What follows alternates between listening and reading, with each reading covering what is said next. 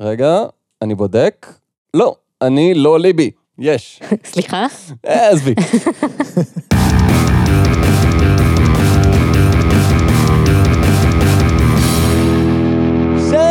לכולם, אני גל, איתי נמצאים חגי.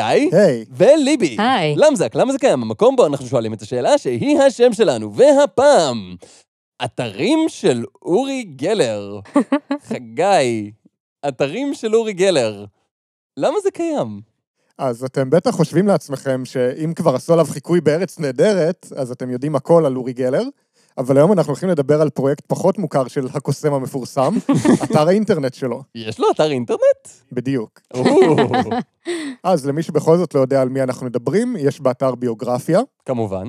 אורי גלר נולד בישראל ב-1946, מצד אמו הוא קשור לזיגמונד פרויד, אבי הפסיכולוגיה. אז מה בעצם מסמלות כל הכפיות המכופפות האלה? בהיותו בן ארבע, כששיחק בגינה ליד ביתו, אורי חווה מפגש מסתורי עם כדור זוהר שכולו אור. הוא הסתכל על השמש? כן, טכנית אני מניח שזה כדור זוהר שכולו אור. לא ציינו גודל. קצין לשעבר בחיל האוויר הישראלי, שהיה עד ראייה למפגש הזה, אישר לאחרונה את האירוע המסתורי הזה. ובכן, נמצא איתנו סרן ג' מחיל האוויר. ג', מה בעצם ראית שם? הוא הסתכל על השמש. לא הבנתי למה הוא עושה את זה. זה היה מאוד מסתורי.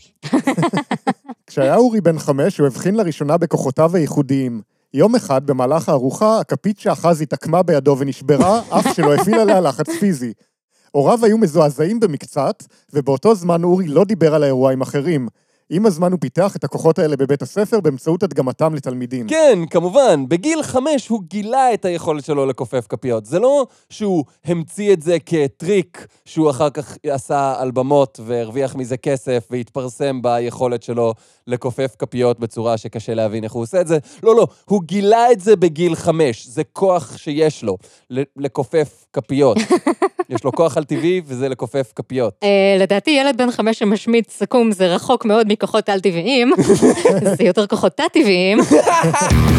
פרק זה מוגש לכם בחסות כוחות תת-טבעיים. שמעתם על כוחות על-טבעיים כמו טלפתיה או היכולת לעוף? שמעתם גם על כוחות טבעיים כמו גרביטציה. חדש, כוחות תת-טבעיים. הירשמו כבר עכשיו ותקבלו גישה לכוחות כמו...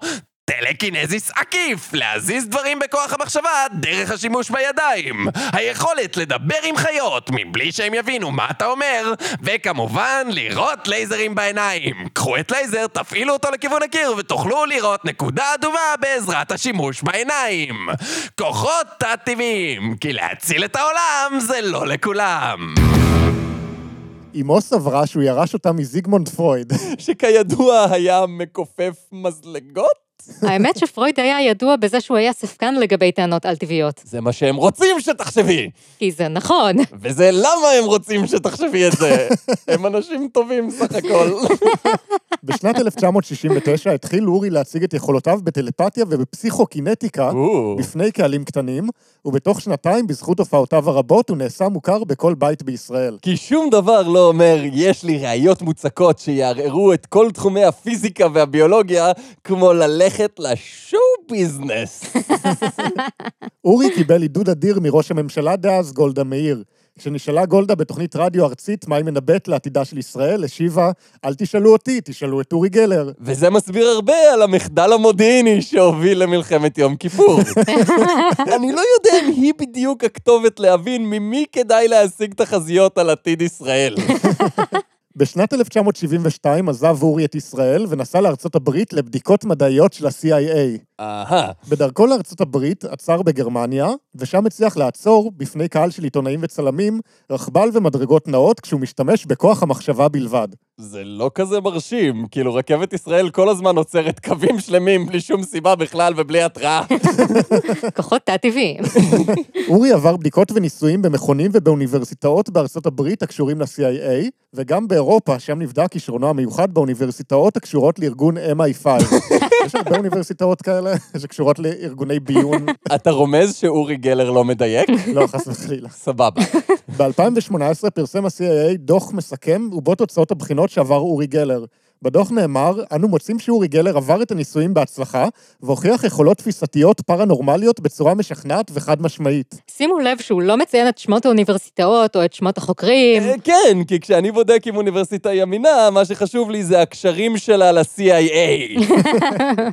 כישוריו האומנותיים של אורי התגלו כבר בילדותו. לאחר שסלבדור דלי התרשם מכוחו ומכישרונו של גלר, הוא לימד אותו סגנון ציור חדש. יצירותיו של אורי גלר כוללות כלי קרמיקה, עיצוב עם גבישי קריסטל, או, תכשיטי קריסטל טבעי ושעונים, והן מבוקשות מאוד ברחבי העולם. קריסטלים. מלא זמן לא דיברנו על קריסטלים. לכל מי שמשחק בינגו למזק, זה הזמן לסמן את המשבצת של קריסטלים. אני ייי. לא התגעגעתי. הציורים של אורי מופיעים באלבומים של בלינדה קרלייל ושל מייקל ג'קסון. אורי גלר גם עזר לעצב את הלוגו של להקת הבנים NSYNC המצליחה מאוד בעולם. היי, גם אני עזרתי להם. כאילו, במובן שבו לא התערבתי, כי גם ככה ההצעות שלי היו רק מפריעות. בשנת 1992 יצר אורי יצירת מופת ייחודית, אפקט גלר. הוא ציפה את מכונית הקדילק 1976 שלו, בעזרת אומן הברזל אבי פינס, בסכו"ם. היצירה הפכה להצלחה מיידית והוצגה במוזיאון ישראל בירושלים. או, זו אומנות שגורמת לך לחשוב באמת. המחשבה העיקרית שלי היא למה שמישהו יעשה דבר כזה, אבל זה גם סוג של מחשבה, המחשבה העיקרית שלי היא שאני רוצה לחם שום. זה באופן קבוע. עיקום הכפיות של אורי גלר חדר לתרבות העולמית ונתן לה השראה. לדוגמה, בסרט מטריקס, בכיכובו של קיאנו ריבס, יש סצנה שבה נער מכופף כפית, ואחריה יש דיון על טבע המציאות. דיון שבו הנער מסביר לו למה זה טריק מזויף ולא אמיתי, אבל מי צריך פרטים? ארגונים רב-לאומיים מובילים הזמינו את אורי ליישם את יכולותיו המיוחדות במפעלי מחקר, באיתור שדות נפט, מרבצים מינרליים, אבנים יקרות ויהלומים ברחבי העולם. בעקבות הצלחתו של אורי באיתור שדה נפט ימי ענקי עבור חברת הנפט הלאומית של מקסיקו פמקס, נשיא מקסיקו, חוסה לופז סלאש לואיס פורטיו, מה? אני לא יודע, העניק לאורי באופן אישי אזרחות מקסיקנית כאות לכבוד ולהוקרה על תרומתו. כן, נכון, יש לי מידע בלעדי על מיקום של משאבי טבע יקרים, אבל יש משהו בלעלות על במה ולהזיע שלוש שעות כל פעם בשביל להתפרנס, שאי אפשר להחליף. ותחשוב על המבט של הילדים שהם רואים אותי מכופף כפית. אתה לא יכול לתמחר דבר כזה. אני עדיין לא מבינה למה הוא לא עושה את המיליארדים מהנפט ואז מופיע על במה, אבל אוקיי. תני לו להשתמש בכוחות שלו איך שהוא מרגיש לנכון. בשנת 2015 קיבל אורי את גביע הקוסם על תרומתו לעולם הקסמים. זה לא הספר הרביעי של הארי פוטר? אגב, לפי ויקיפדיה, אורי גלר הוא בדרן הטוען שהוא בעל כוחות מיסטיים, שזה כנראה יותר מדויק טכנית. אגב, אם אנחנו כבר בקטע של בדרנים ובידור, יש לי משהו מאוד מבדר בשבילכם. יש וידאו מהמם של אורי גלר, מתארח בטוק שואו של ג'וני קרסון, שבו התוכנית הכינה מראש את הציוד בצורה שתמנע מהטריק שהם מנחשים שהוא עושה לעבוד, והוא פשוט נראה כל כך מתוסכל מזה שאיכשהו כוחות הקסם שלו פתאום לא עובדים. בכל מקרה, לאחרונה הוא גם פתח מוזיאון חדש ביפו. חשבתי שאנחנו מדברים על האתרים של אורי גלר. זה אתר למבקרים. זה טכנית נכון, אני מניח. בכל מקרה, הנה תיאור של רחל אבון מאתר למטייל, על הביקור שלה במוזיאון כשהוא עוד היה בשלבי הקמה. אז אתה בעצם מקריא מאתר שמדבר על אתר שהוא בכלל אתר פיזי. כן. אוקיי. יצאנו בבוקרו של יום שלישי, פעמיים כי טוב, לסמטאות יפו העתיקה. במהלך הטיול הגענו לכפית המפורסמת של אורי גלר, האחד והיחיד שאין איש שאינו מכיר. כאילו, אורי גלר מכיר את כולם, או שלא משנה? הכפית זכתה לפרס גינס ב-2019, ומה הפלא, היא שוקלת 11 טון, אורכה 16.18 מטר. מרשימה ביותר. צאצא של פרויד, אתה אומר? פעם אחרונה שביקרתי בלילה, הבחנתי שהצבע החלוד לא היה אחיד. מתברר כי הלקה שהייתה עליה התקלפה, לכן הוסרה, וכעת הכפית מושלמת ושבה למצב החלוד. ברור שהכפית כופפה. אני מבחינה כי דלתות המוזיאון פתוחות לרווחה. נראה לכם שלא אציץ פנימה? אני כמו סימבה, החתולה שלי. יש פתח, חייבים לבדוק מה מסתתר מאחוריו. למה את מסבירה לנו את ההתנהגות שלך בגלל שאנחנו לא מכירים אותך, בעזרת החתול שלך, שגם אותו אנחנו לא מכירים? אה, אה, אה, אנחנו יודעים עליו שהוא מושלם, וזה כל מה שצריך לדעת עליו. בהינתן שהוא חתול, כן, אני מבין. כן. בעוד אני מציצה למבנה ומצלמת, מתכוונת לפסוע לדלת הנוספת של המבנה, יוצא מבעדה אורי גלר. יצא לכם פעם להיפגש עם האיש מהמרקע שאתם צופים בו מתחילת הופעותיו עם הכפיות שכופף, עם השעונים שעצר, עם הרעיונות השונים בעולם, שופט בתוכנית גאט טלנט לאחרונה, או, צפיתי בו לכל אורך תחנות חייו, והנה עומד הוא לפניי. מקבל אותנו בחביבות, ואני מרגישה כאילו פגשתי מכר ותיק. בטבעיות שואל אותי אם אני מעוניינת להיכנס פנימה, ואני התלהבתי שקרא את מחשבותיי. אה, אני רואה מה עשית שם. יותר קל לפספס את הכפית של האחת הסרטון מאשר את מה שהיא עשתה שם. על אחד הקירות תלויה הווספה שהייתה ברשותו כשהיה צעיר בן כ-16. הווספה תוצרת איטלקית משנת ייצור 1963. אורי חיפש את הווספה, כלי הרכב הראשון שלו סביב העולם, ולבסוף מצא אותה והיא נושאת את מספר הרישוי המקורי שהיה לו אז. אין ספק שאורי לא ירים ידיים למצוא את מבוקשו. אה, ואיך אנחנו יודעים שזאת לא סתם וספה שהוא אומר שזאת אותה אחת? כן, באמת? פה אנחנו הולכים להתחיל לפקפק בטענות שלו, כאילו? עוד תלויה על אחד הקירות, החיפושית הראשונה שלו משנת ייצור 1969. בעת ביקורי עוד עבדו על הצבע שיהיה ללא דופי. אוקיי, רק בשביל להבהיר, כשהיא כותבת תלויה על אחד הקירות, היא באמת מדברת על מכונית בגודל מלא, שחתכו אותה באמצע והצמידו אותה לקיר באלכסון, ככה שהיא תקועה בתוך הקיר כמו תוצאה של טלפורט שנכשל. עם השנים, אורי התקדם לקדילק אמריקאית שנת 1976, מיוחדת במינה. עליה מחוברות כשלושת אלפים כפיות ומזלגות, שבחלקן חתומות על ידי אנשים מפורסמים מהעולם הרחב. ג'ון לנון, אלוויס פרסלי, האפיפיור, ג'ון קנדי, נלסון מנדלה, מוחמד עלי, נועה קירל, ג'סטין ביבר, הודיני ועוד. וזאת הפעם האחרונה שרשימת השמות הזו נאמרה ברצף. אחרי כלי רכב אמיתיים הראה לי אורי את האופנוע המצולם עשוי מקש מהוואי. אין ספק, משהו מאוד מיוחד. דגם מיוחד של מטוס מקדאפי שליט לוב, שנמצא כבר בעולם שכולו טוב, כמו זה שהופל בלוב. זו דרך נורא חיובית לדבר על דיקטטור טוטליטרי תומך טרור. תגיד את זה שלוש פעמים מהר. דיקטטור טוטליטרי תומך טרור, דיקטטור טוטליטרי תומך טרור, דיקטטור טוטליטרי תומך טרור. אין בעד מה, בוא נמשיך. כדור בדולח בן מאות או אלפי שנים, יחי ההבדל הקטן. אה, אני רק פה לציין שבדולח זה קריסטל. שניתן לאורי גלר על ידי האומן הספרדי הדגול, סלבדור דלי, והיה שייך ללאונרדו דה וינצ'י, שאותו אין צורך להציג, ועוד שורה של פריטים מקריסטל מסלבדור דלי, ואפילו כאן הציור של דלי. זה מתחיל להישמע כמו מוזיאון של סלבדור דלי, וזהו. זה נשמע כמו מקום הרבה יותר שווה למען האמת.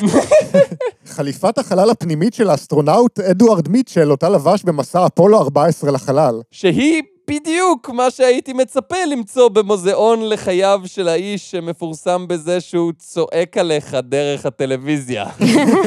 ביום שאלוויס פרסלי היה צריך להיקבר, מספר לי אורי גלר כי מעצב השיער של אלוויס פרסלי הבחין בקצוות שיער לבן בשורשים של פרסלי, לא יאה שכך ייראה ויצולם בעולם ביום קבורתו. ביקש מאחת הנשים שנכחו לידו רימל, שעם המברשת שלה דאג למראה הולם לאלוויס פרסלי, הזמר והאגדה שנפטרה. בעיתון מאוד ידוע בארצות הברית פורסם דבר מותו עם צילום, וממש מימין להודעה זו הופיע סיפורו ותמונתו של אורי גלר עם אמו. אוקיי, שני דברים. דבר ראשון, יוצא מכך הנחה שאלוויס פרסלי מת, שזה כמובן לא נכון. מהמם. דבר שני, כל מה שהצלחתי להבין מהטקסט הזה, זה שהיה עיתון, ובעיתון היה את אלוויס, ובאותו עיתון, בעמוד אחר, הייתה תמונה של אורי גלר עם אימא שלו, וזה סימן שאלוויס הוא אבא שלו. אני לא מבינה איך אפשר להסיק משהו אחר. כאילו, אני גם לא מבינה איך אפשר להסיק את זה, אבל מה שאני מנסה להגיד זה שאני לא מבינה שום דבר.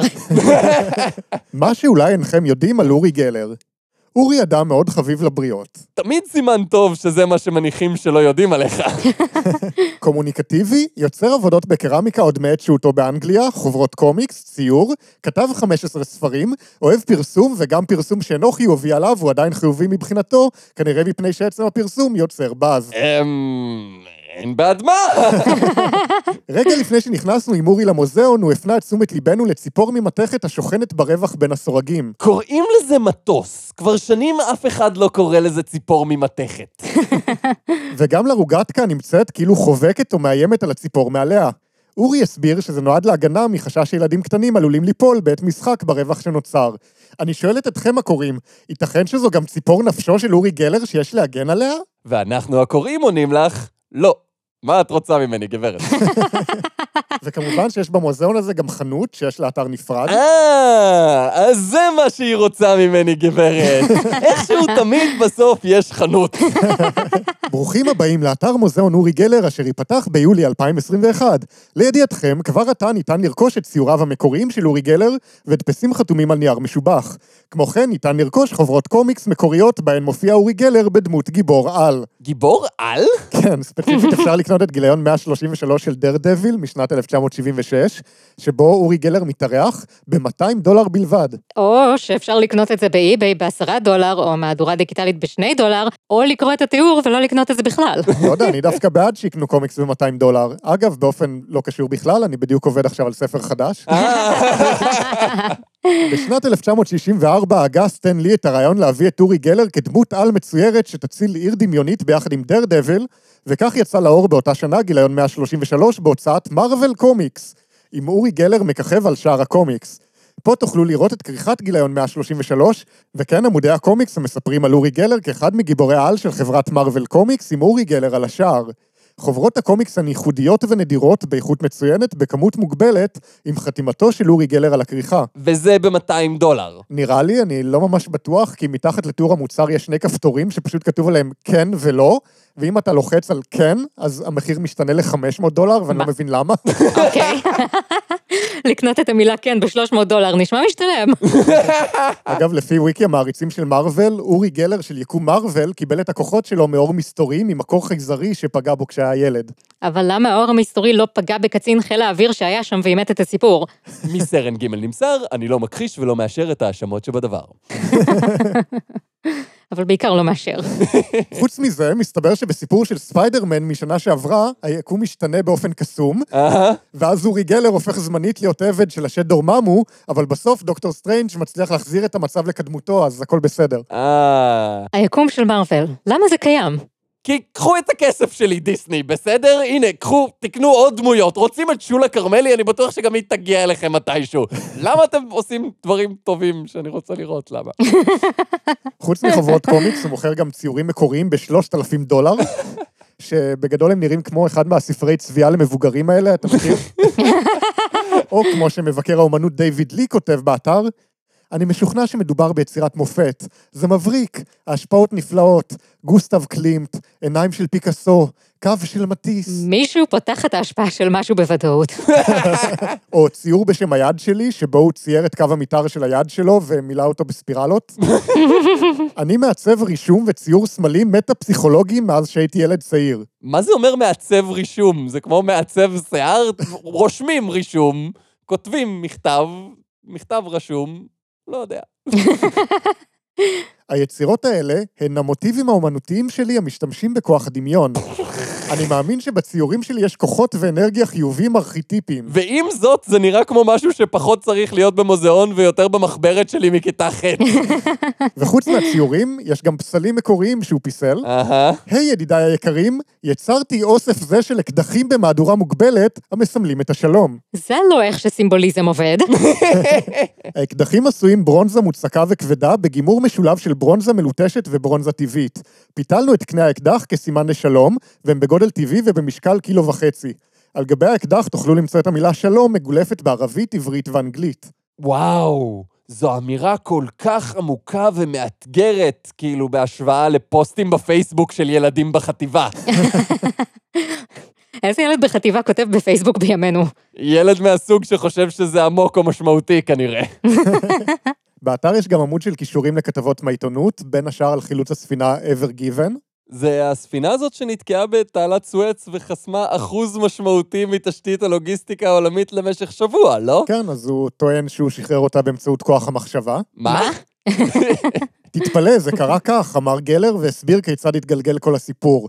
ספינה נתקעה, התחלתי לקבל אימיילים מכל העולם, אורי, תעקם את הספינה ותזיז אותה. ואז פתאום התקשרו אליי עיתונאים בריטים, עיתון ענק, סטאר. רצו שאני אעשה איתם את הנושא של להזיז את הספינה עם כוח המחשבה. גלר המשיך, אני אמרתי, למה לא? הרי כבר עשיתי דברים הרבה יותר מוזרים מזה. פשוט נתתי הוראה להתרכז ב-11, 11 בבוקר, 11, 11 בערב, ולנסות להזיז את הסירה. זה ספינה, לא? בוא, על זה ניפול? זה מה שלא הגיוני. תרצה להאמין או שלא, הספינה זזה ב-11 ו-14 דקות. אפשר לא?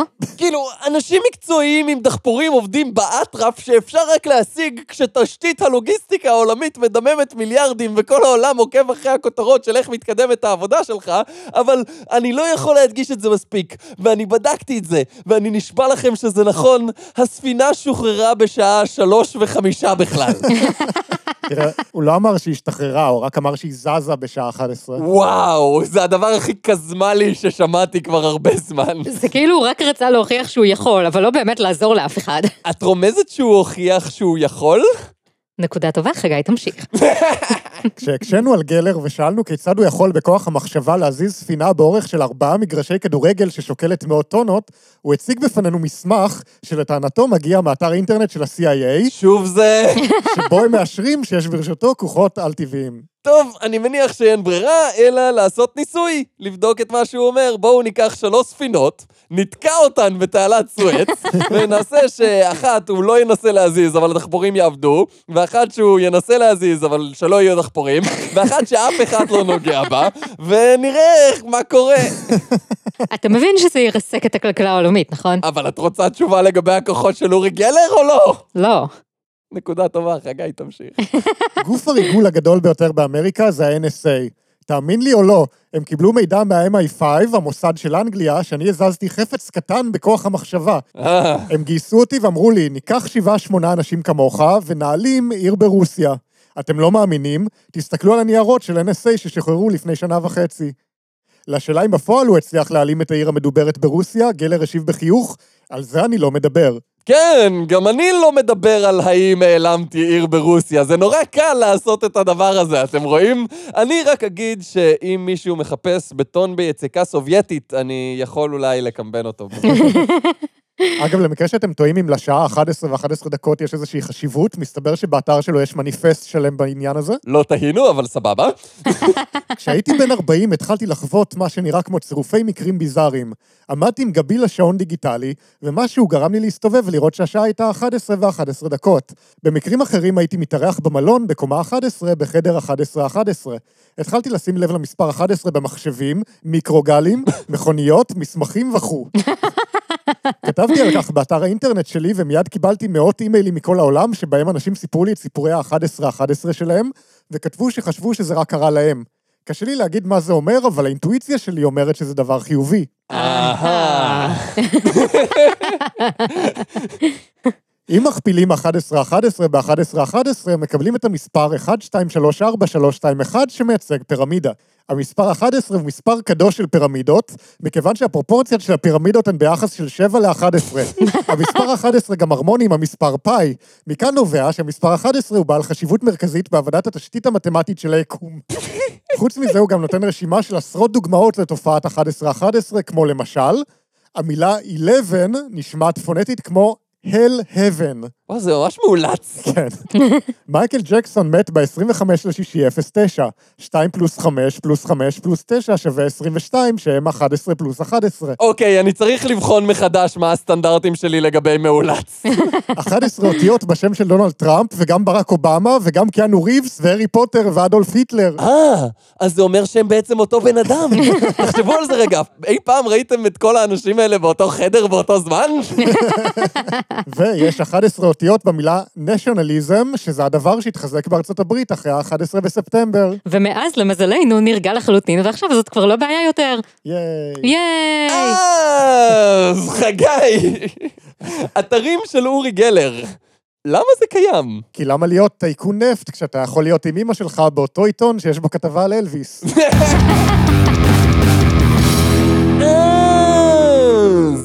זה היה פרק 75 של למזק, בו דיברנו על האדם שהוא לחלוטין איננו שרלטן שנחשף מספר פעמים כשקרן, ובקלות היה יכול פשוט להודות בזה שהוא עושה טריק כמו כל קוסם אחר, אלא הוא בעצם אדם שגילה שיש לו כוחות על-טבעיים כילד. אני יכולה לפחות לפרגן לו שהוא יודע לעשות שיווק. כן, הלוואי עלינו להצליח להשיג תשומת לב כמוהו. אנחנו צריכים לשלוח לו כפית של למזה כשהוא יכופף לנו. כן, באמת, כאילו, מר גלר שלום, אנחנו מעריצים גדולים. מעריכים, אה, מכבדים, אה, שמענו עליך רבות, ונשמח שתעזור לנו להשיג מלא מאזינים. ראה מצורף בזאת כפית. אנחנו מניחים שאתה כבר יודע מה לעשות עם זה. על החתום, למזק. אני לא מאמינה שפספסת את ההזדמנות לומר, ראה מצב כפית. וואו! חוץ מזה, אם אתם משוטטים לתומכם באינטרנט או ברחוב ונתקלים בדבר מה שגורם לכם לשאול למה זה קיים, תשלחו את זה אלינו, זה בשם. נושאים ללמזק הרי מוצאים בכל מיני מקומות. זה יכול להיות פלייר שמישהו חילק, ספר על ספסל, פרסומת משונה שקפצה, חיפושים ספציפיים שעשיתם במיוחד כדי שניקח את הנושא ונגיד את השם שלכם בפודקאסט, כל מיני. חוץ מזה, אם אתם רוצים לתמוך בנו כדי שנוכל לפרסם את הפודקאסט לאנשים מבלי להידרדר ללשלוח כלי אוכל לקוסמים שיש להם כוחות על-לגיטימיים לגמרי, אתם מוזמנים לעשות את זה בפטריון שלנו ולקבל גישה לבונוסים מגניבים וחומרים בלעדיים. יש לינק בתיאור של הפרק. אה, זה היה פרק 75 של למזק, בו למדנו שיש לפחות דבר אחד שמקשר בין דונלד טראמפ, ברק אובמה, קיאנו ריבס, הארי פוטר ואדולף היטלר, ודבר אחר לגמרי שמקשר בין נועה קירל לאפיפיור. אז אה, ביי! ביי. ביי.